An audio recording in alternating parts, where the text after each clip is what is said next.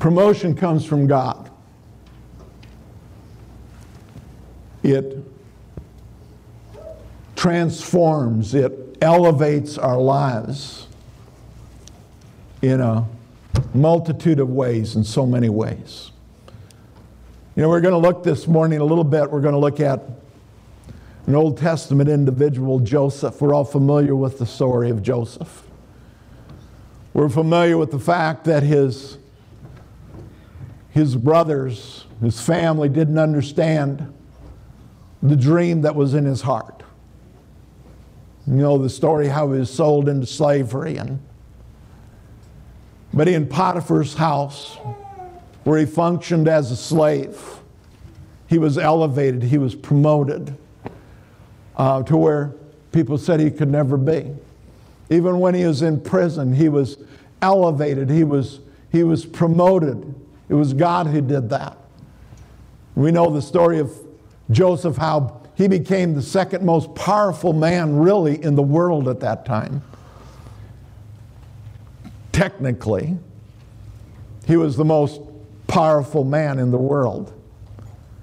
But title-wise, he was second in command to Pharaoh. And it was because of God. You know, I think about the seniors today and how today is, it's just a little ceremony that you go through. But it's life-changing. And when we put our trust in Him, He's the one that brings promotion into our life. I was looking at my calendar the other day as I was seeing what was taking place, knowing that graduation was going to be coming up and so forth. And I realized almost to the day, 39 years ago, I graduated from Christian Outreach School of Ministry, just a pedunk little school in Goldman, Missouri, that hardly anybody outside of Goldman, Missouri had ever heard of, which I closed down. The school isn't even in operation today. But I was thinking about how that totally changed my life. And even though I went through school, I still wasn't qualified for anything. But anything that I've experienced in my life is a direct result since then of the promotion of God. And I think of the seniors. You know, of course, there's one in particular I can't help but think of, and I just won't look over there right now. I'll just look over here and talk to you, Terry, right now, if that's okay. But, you know, talented, gifted as our seniors are, very smart intellectually, something I totally cannot identify with at all. Gifted in so many ways. But, you know, as they keep their humility and they keep their faith, the Bible says that we go above and beyond what we could ever ask, dream, or think. But you know, if I can do that, if Emma can do that in her own strength and ability, then it isn't above what she could ever think, dream, or imagine. But as she and the other graduates put their confidence and put their trust and keep it in the Lord Jesus Christ, there are no limitations upon their life. What they can achieve for the kingdom and for the glory of God is above and beyond anything that they could ever dream, think, or imagine. You know, I can't help but think of my other granddaughter, Bella's my granddaughter too. But she hasn't graduated, and not going to for a few years. We're not talking about that right now. But Maddie, going to Oral Roberts. And a while back, we were just visiting. You know, she's going to be a nurse. And said something to her. I know her dream may have changed by now. It's probably bigger than this now. But, you know, what is ultimately you want to do? And she said, well, I really want to go to a third world country and start a hospital. Now, I don't know about you. That's above and beyond what I could think, dream, or imagine. Well, partly because I'd kill everybody that came to the hospital, but... But see, that's what God wants to work in each and every one of us. He wants to take our dreams beyond what we could ever imagine it being. But you know, the thing about it is that when He gives us that dream and it's so big, everybody else thinks we're wacko. It's right in step with God. What was it that got Joseph in so much trouble? It was that he had this dream, these dreams from God, and nobody else could comprehend it. Nobody else could understand it because it was beyond that. It was beyond what their little pea brains could grasp. But God wants us to have that kind of, not imagination, but openness to the Spirit of God so that He puts things in us that are beyond what we could ever think, what we could ever dream, what we could ever imagine. And you know, our limitations come because of Adam and Eve, because of the fall. Took away that which was available to us. But you know what? Through Jesus Christ, it's been opened up to us once again, to each and every one of us. You know, Joseph experienced supernatural promotion. It wasn't because he was qualified. He is a slave. He was in prison. When you get promoted to the position that he was in, you can't convince me that's not supernatural. You know, a few weeks ago, we were up at, I guess a month ago or so now, we went up to see my mom, and we went, Pastor Becky and I went up early, and we stopped in Clear Lake to see Pastors Dave and Chris Toyne, and then we went up to Lake Elmo or wherever it is up in Minnesota, and we saw Dan and Claudia Dennison, who we went to school with. And you know, I'd been a plumber for 12 years before I went into the ministry, and Dan had been a bricklayer for 25 years before he'd gone into the ministry. And so in our class, there were college graduates. There were people that were really, they were smart, and they're educated and so forth. And then there was Dan and me, the bricklayer and the plumber.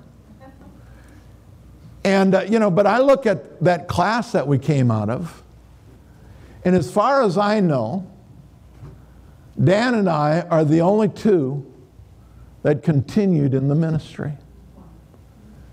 And I made this statement to him. I said, we were the two most least likely. But, you know, we were so least likely, we had to depend upon him. You know, there's something about being in a place where if God doesn't do it, it can't be done. You know, the truth of the matter is all of us are supposed to be in that place. All of us are in a place where the dream, the vision is so big that it's an absolute impossibility for me to do it. If God doesn't promote me, if God doesn't promote it, it's not going to be done. But guess what? He wants to do it. He wants to be that God in our life that brings about the promotion. I want Emma, and I hope the other seniors get this, that their reliance upon God is not a weakness. It's a strength. And because of that strength, God is able to take us places where we would have never imagined being able to go. And so he wants to do that supernatural work in us if we'll only allow ourselves, if we'll keep ourselves humble to where we trust in him. Listen to this. This is when Joseph was in prison. And it says concerning him in Genesis 39 and the 21st verse, it says, "But the Lord was with Joseph." Hallelujah. He's with you. He's with each and every one of us. And the exciting thing is he's promised he's not going to ever leave us or forsake us. But the Lord was with Joseph and showed him mercy. And he gave him favor in the sight of the keeper of the prison. You and I, we have favor. You ever say, "I have favor"? But it's not because you're so great, it's because he's so great. It's because he's showing you mercy. Because of his mercy, you have favor. And the keeper of the prison committed to Joseph's hand all the prisoners who were in the prison. Whatever they did there, it was his doing, Joseph's doing, whatever he said. The keeper of the prison did not look into anything that was under Joseph's authority, because the Lord was with him. And whatever he did, the Lord made it prosper. Whatever he did, the Lord made it prosper. Don't limit him. Don't look at it and say, "Well, this is just too big." You know, you've heard my story of when God called me. I had this discussion with him and informed him that he had made a really big blunder, that this could not possibly be done. Problem was,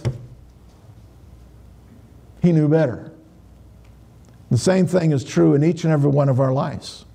Listen to this from Genesis 39:22, only out of the Amplified. And it says, "The warden of the prison committed to Joseph's care all the prisoners who were in the prison. And whatsoever was done there, he is in charge of it." Why? Because he had God's mercy, he had God's grace. You know, everybody talks about Job and all the difficulties that he went through, and he went through some difficulties. But it wasn't God who did it to it. It was the enemy that was out to destroy him. But listen to this out of Job. Job, the 22nd chapter and the 29th verse, it says, "When they cast you down and you say, 'Exaltation will come,' then you will save the humble person." You know, Job was saved because he is humble. You and I are going to walk in the fullness of what God has for us because we're humble. And, you know, humility, meekness isn't weakness. There's a strength in it. There's a strength in recognizing that it's not about me, it's about God and what he wants to do in our life. And when we'll humble ourselves, it gives him the opportunity then to exalt us. And he will. He will. I don't know about you, but so often I want to defend myself. I want to straighten things out when I feel like things are being presented wrongly. Especially about me. But I realize that if I'm doing that, then it's going to be according to my level, my ability to accomplish that. But I found out something. God's a much better vindicator than I am. And that he'll bring out truth. And if I'll humble myself and not be so concerned about my image concerning everybody else, what they're going to think, God then, in due season, is going to be able to elevate me. God wants to remove from each and every one of us that shame, that guilt, that pain that wants to hold us back. And why does that affect us so? Because it's our image. It's who I am. What are people going to think? Comes back to that fear of man. But you know, Jesus, he took care of it. Let's turn to John, the 4th chapter. And in John, the 4th chapter, we have the story about the Samaritan woman at the well, and how Jesus was traveling and he stopped there with his disciples. And I want us to see this whole story, and I want to hear it according to his account, not how I interpret it. And so I want to read it, and it begins in John, the 4th chapter, in the 3rd verse, and it says, "And he left Judea and departed again to Galilee, but he needed to go through Samaria." He needed to go through Samaria. You know what? It was out of his way to go through Samaria. And so that means he didn't show up there by chance. God doesn't show up in your life by chance. In fact, if I can use this terminology, which really is just preaching, he'll go out of his way to get to you. And he says, "So he came to the city of Samaria, which is called Sychar, near the plot of ground where Jacob gave to his son Joseph. Now Jacob's well was there. Jesus, therefore, being weary from his journey, sat thus by the well. It was about the 6th hour, and a woman of Samaria came to draw water. And Jesus said to her, 'Give me a drink.' And his disciples had gone away to the city to buy food. Then the woman from Samaria said to him, 'How is it that you, being a Jew, ask a drink from me, a Samaritan woman?' For Jews have no dealings with Samaritans." And so they wouldn't even, you know, they were a lower class. They wouldn't have anything to do with them at all. And Jesus answered and said to her, "If you knew the gift of God, and who it was saying to you, 'Give me a drink,' you would have asked him, and he would have given you living water." And the woman said to him, "Sir, you have nothing to draw with, and the well is deep. Where then do you get that living water? Are you greater than our father Jacob, who gave us the well and drank from it himself, as well as the sons and his livestock?" And Jesus answered and said to her, "Whoever drinks of this water will thirst again. But whoever drinks of the water that I shall give him will never thirst. But the water that I shall give him will come to him a fountain of water springing up into everlasting life."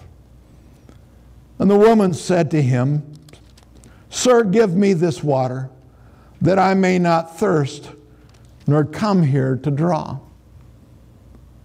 See, what she's saying is twofold. This is very telling. Number one, she didn't want to have to be thirsty, but there was a reason why she didn't want to be thirsty. She didn't want to have to go to the well again. And she didn't want to go to the well again, not just simply because of the distance, but because of the shame, because of the guilt that was imposed upon her, because of what Jesus is about to say to her. And so Jesus says to her, "Go call your husband and come here." And the woman answered and said, "I have no husband." And Jesus said to her, "You well said, 'I have no husband,' for you've had 5 husbands, and the one whom you now have is not your husband. In that you have spoken truly." Isn't it interesting how Jesus can always find something positive to say? "In this you've spoken truly." But this is what I want you to understand.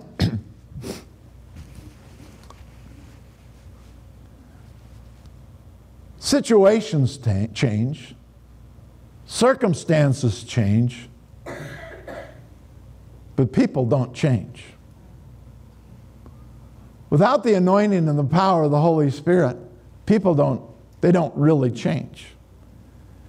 So can you imagine this poor woman coming to the well every day, because she wasn't there when everybody else was.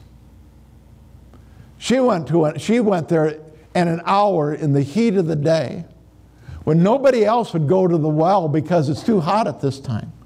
Why would she do that? Because she didn't want the ridicule. She didn't want the looks. She didn't want the words under everybody's voice. Oh, there she is. Oh, Jezebel. She's out on the loose. You better catch a hold of your husband and keep him safe. There she goes again. Just hear the things that were said, the looks that she would receive. Isn't it interesting? Jesus went out of his way to reach out to one woman so that she could be relieved of the shame, the guilt, the sneers that were imposed upon her. That's the Jesus that we serve. And that's why Jesus came. Thank God he came to forgive our sin. Amen? But he didn't just simply come to forgive our sin. He came to relieve us of the shame, of the guilt, of whatever it may be that you and I, I don't know what your past is. You really don't know mine. I don't want to know your past. And I ain't going to tell you mine. Why? Because your past is none of my business, and my past is none of your business. And the reason it's none of our business is because Jesus took care of it. If you've been born again, Jesus is not so concerned about your past. Everybody else is, but Jesus isn't. What Jesus is concerned about is your future. Because once he brought up her past, that was the end of it. Because isn't it an interesting thing? We'll read on here in just a minute. It's really hard not to just get the cart before the horse because it's just so exciting. Then here this woman that he just revealed his past, and he promotes her. The woman said to him, "Sir, I perceive that you are a prophet. Our fathers worshipped on this mountain. And you Jews say, in Jerusalem is the place where one ought to worship." Jesus said to her, "Woman, believe me, the hour is coming when you will neither on these mountains nor in Jerusalem worship the Father. You worship what you do not know. We know what we worship, for salvation is to the Jews. But the hour is coming, now is, when the true worshiper." So he's saying to this Samaritan woman, you can be a true worshiper. For the true worshiper will worship the Father in spirit and truth. For the Father is seeking such to worship him. God is spirit. And those who worship him must worship in spirit and truth. And the woman said to him, "I know that the Messiah is coming, who is called Christ. When he comes, he will tell us all things." Jesus said to her, "I who speak to you am he." And at this point his disciples came, and they marveled that he was talking with the woman. Yet no one said, "What do you seek?" Or, "Why are you talking with her?" And the woman then left the water pot. Anyway, she went back to the village. Now this woman, who we just found out, had been married 5 times and was now living with a man. And Jesus revealed this to her and revealed himself to her. And so this woman goes to town and she starts to share that I've encountered the Messiah, I think. And they go out with her. And at one point, I'm not going to read it all. You can read it all for yourself. At one point, after they've heard Jesus, they said, we no longer believe because of your words, but we believe because of his words. This woman that was looked down upon, that was sneered at, that everybody gossiped about. Jesus, because no one else could have done it, Jesus promoted her to the position that the whole village followed her out into where the wilderness, where the well was, and experienced Jesus. We look at ourselves and we say, well, you know, I'm not capable of it. No, you're not, but Jesus can promote you. I don't know what I would ever say. I'm sure she was in the boat, in the same boat. You know, what would she say before this? Well, you know, Jesus gave her something to say because of the revelation that he gave her. He promoted her. And that's what Jesus wants to do in each and every one of our lives. He took her from being a woman that everybody looked down upon and sneered at and gossiped about. He promoted her and raised her up to a woman that everybody followed her, and they encountered Jesus. See, Jesus wants to break your yoke of burden.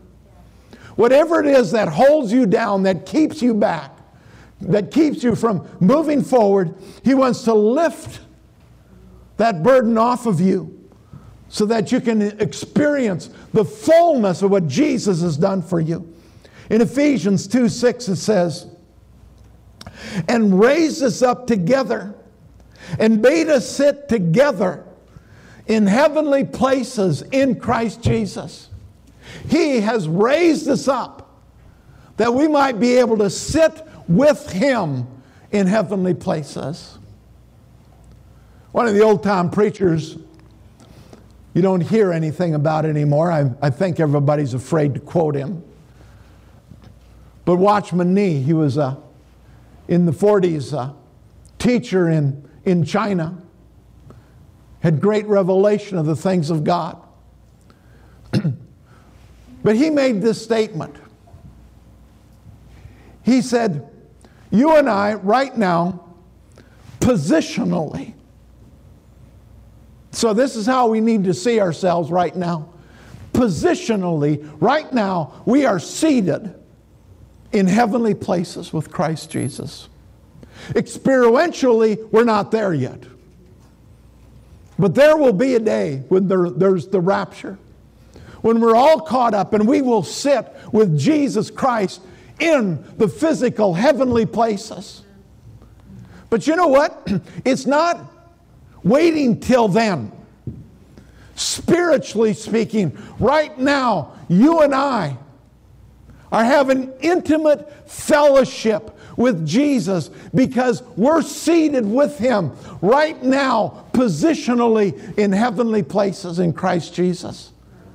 And that means we have open communication with him right now. It means right now he wants to promote us to that position that he longs for us. He wants us to be walking in. But you know, a lot of us, we're kind of like David.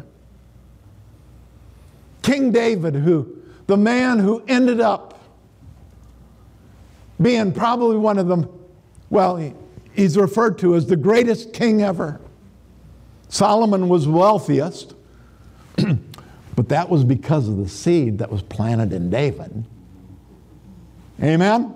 I'm thinking back to the offering. So Solomon was the richest, but David is considered the greatest king ever. And we know Saul, you know, Saul messed up. And so God says, you know, dude, I'm sorry I ever made you king. And so what did he do? He says, I'm going to appoint another. I'm going to appoint somebody in your place that is is going to be faithful. You lose your place, boy, you're out of it.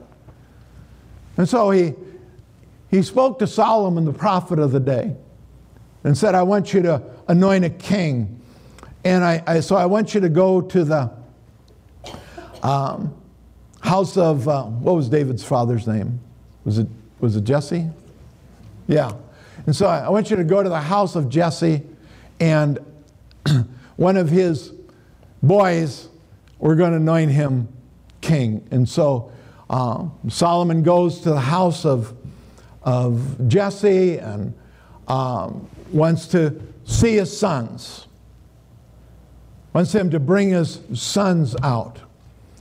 And so in 1 Samuel, the 16th chapter, I want to start in the 6th verse because we don't want to read the whole thing. And it says, so it was that they came, that he looked at Eliab. If I don't get the names right, just forgive me in the name of Jesus and move on.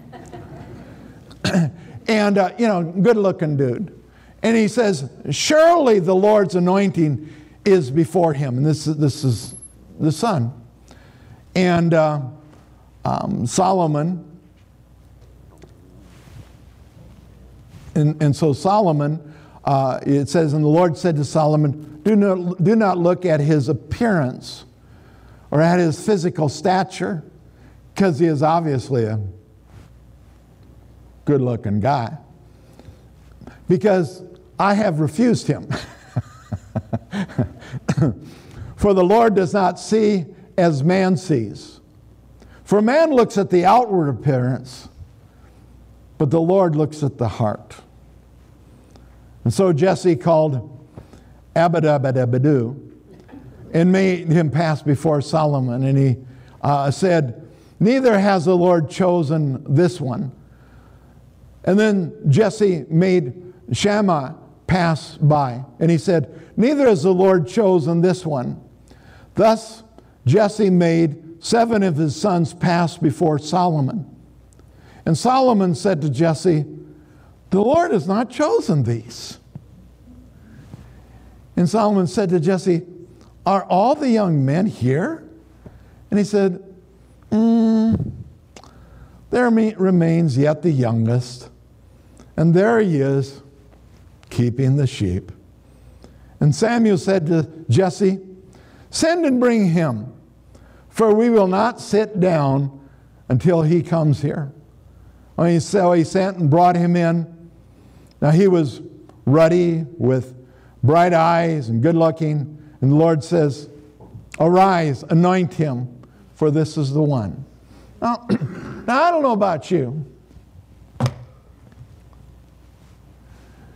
If my dad had 8 kids and I was the 8th one, and somebody wanted to be introduced to all of his sons, and he called the 7 in and just left me out with the sheep,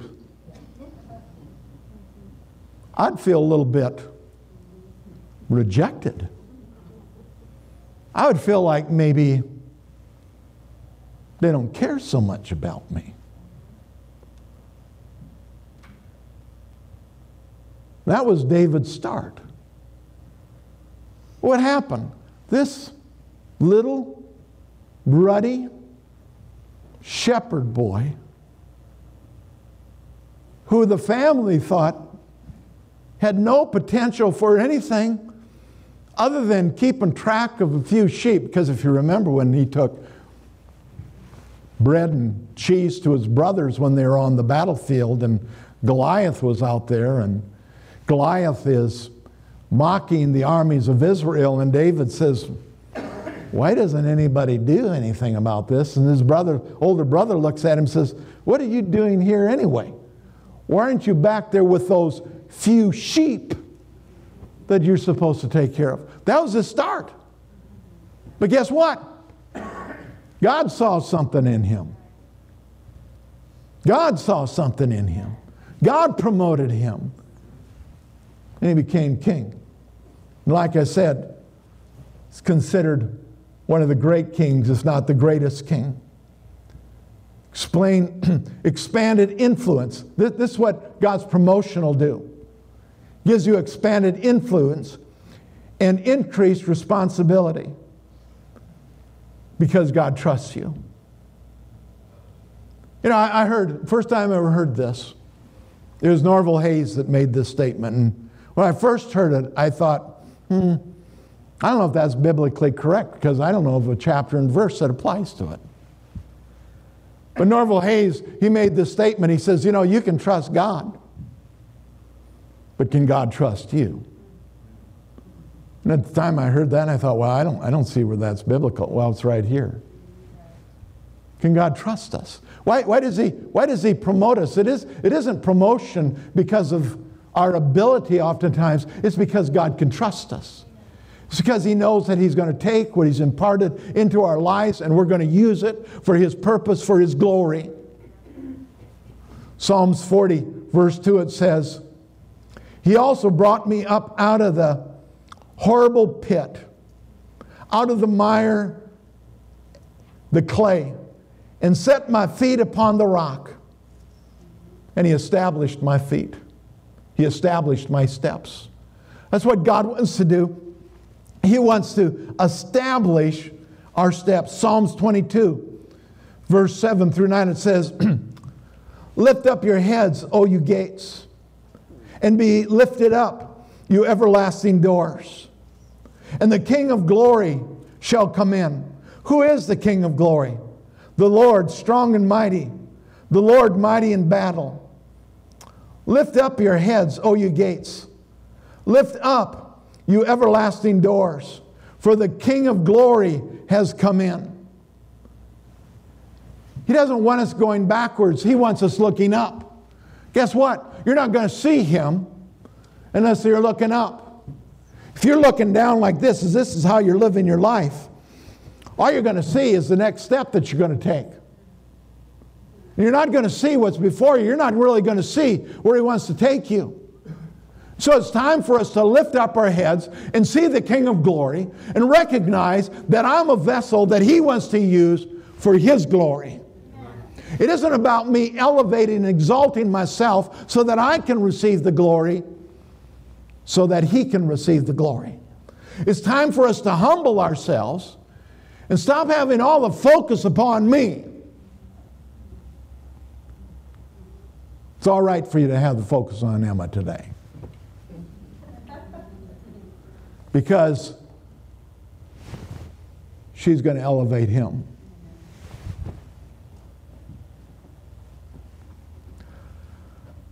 You know, I know this is really foreign for you to hear this out of my mouth, but sometimes I just want to cry. You know, and I think of Emma graduating, sometimes I just want to cry. But what really makes me want to cry is when somebody comes up to me and they say, you know, that granddaughter of yours, she is so beautiful.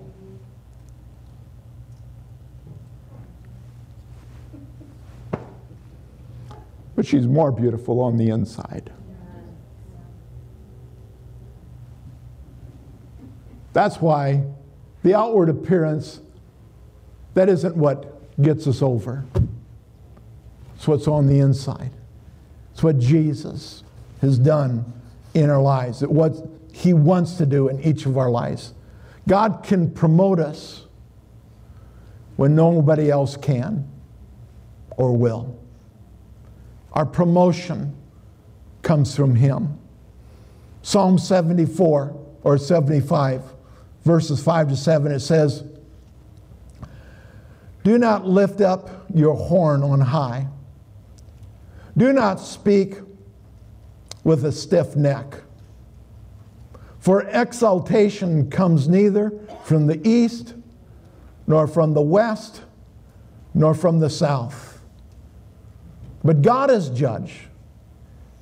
He puts down one and he exalts the other. We got to put down the pride. What? You know, did you notice it doesn't say north? Because if you're looking at a map, generally north is up. And so which direction are you looking? Are you looking to the east or the west or the south? Or are you looking to the north? Are you looking to Him? Are you putting your trust? Are you putting your confidence in Him? Because He wants to work in each of our lives. Ephesians 3:20, it says, "Now to Him who is able," and this is the scripture I made reference to earlier, "Now to Him who is able to do exceedingly, abundantly, above all that we could ask or think, according to the power that works in us." One translation says imagination. So much more than what we could ever imagine. I can think big. I can imagine big.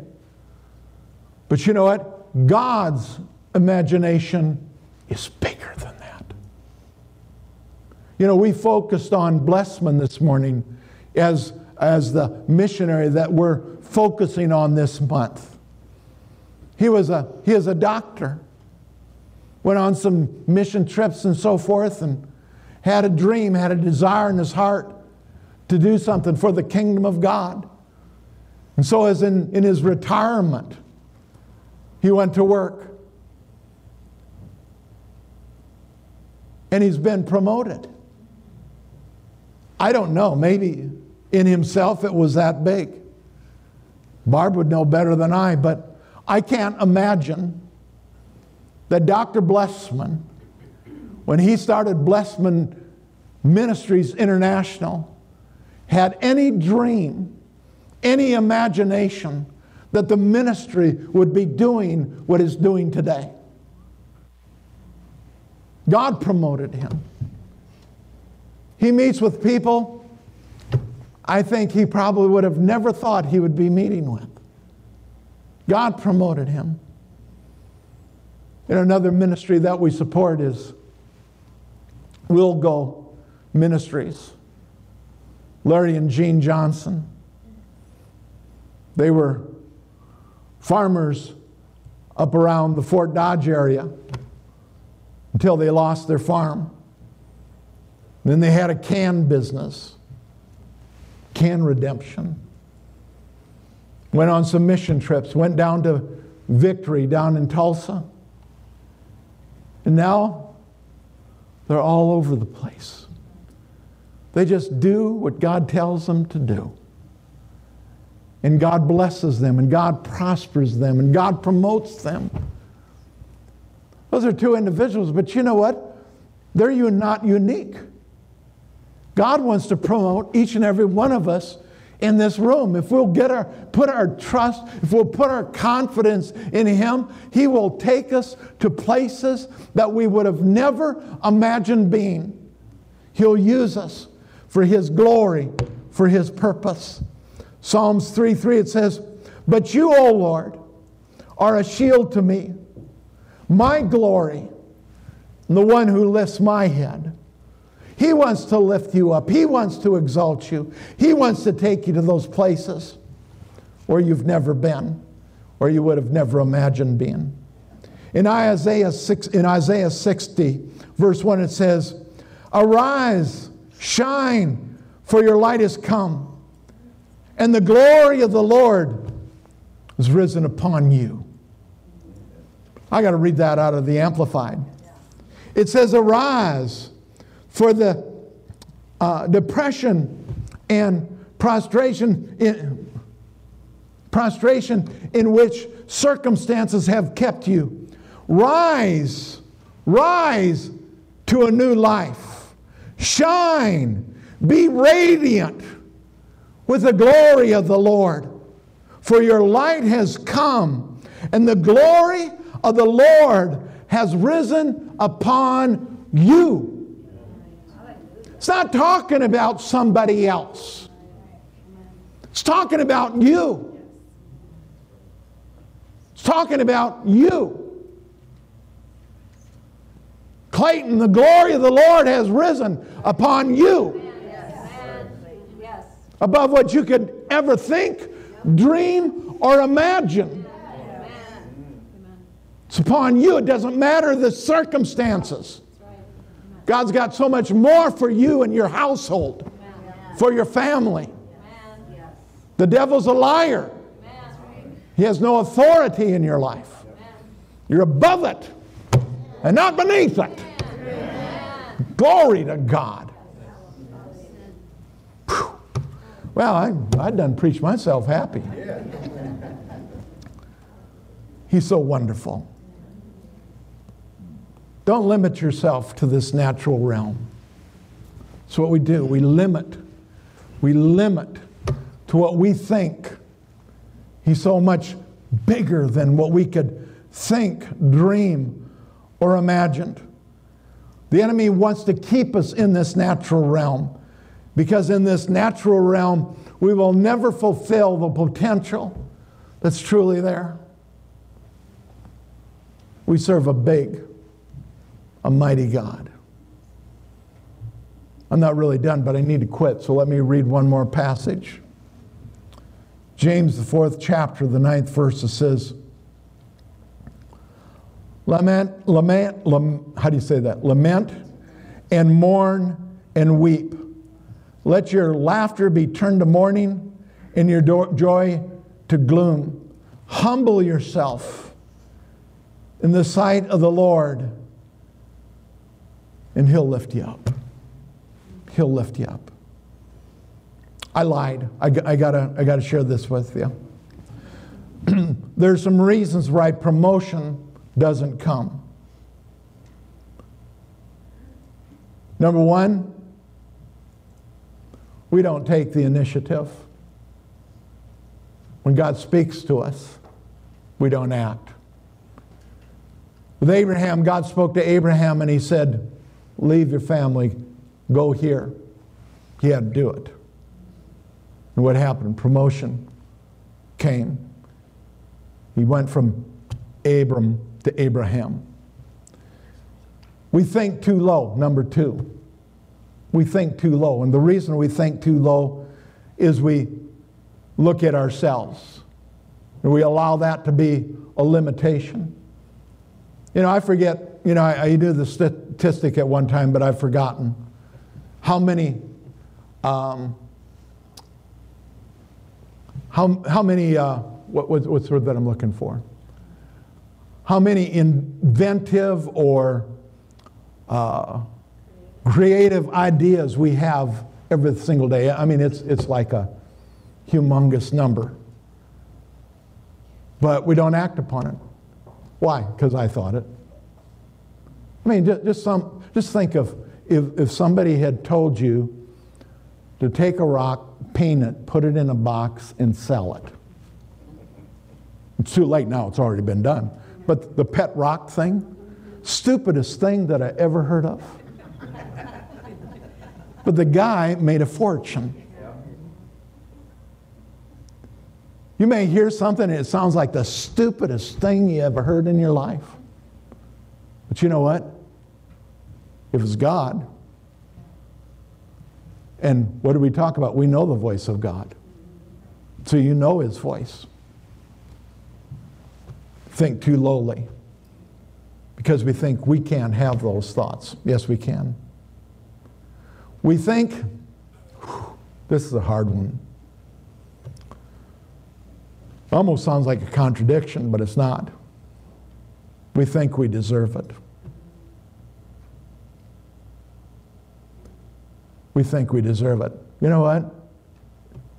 I don't want what I deserve. I want what He wants in my life, because He'll promote it.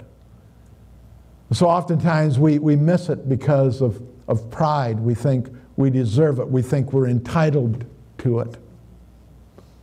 You know what? We're not entitled to anything. If you're sucking air, that's about the only thing you're entitled to have.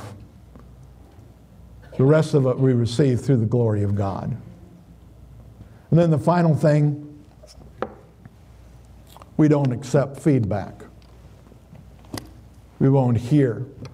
Because oftentimes, God wants to speak into our lives through somebody else. But we're not willing to listen. We're not willing to hear. Promotion for each and every one of us. Today, for the graduates, you're going to be promoted. But guess what? Every one of us today is a graduate. Yes. Promotion. Well, you know, Pastor, I'm pretty, well, good. It's not too late then. Good a time as any.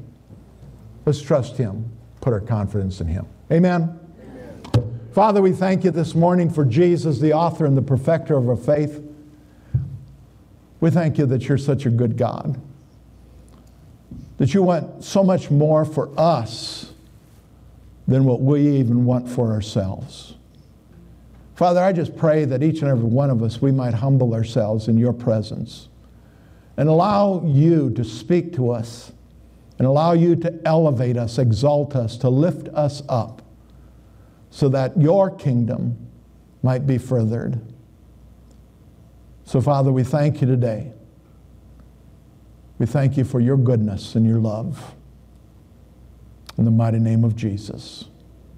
And so as you go, go in His peace, go in His strength, go in His love, go in the name of the Father, the Son, and the Holy Spirit, in the magnificent name of Jesus. Amen. God bless you. Have a wonderful day. And to all our veterans, we love you. We appreciate you. Thank you for your service. Be blessed. May tomorrow be a true blessing and be reminded of how much you're loved.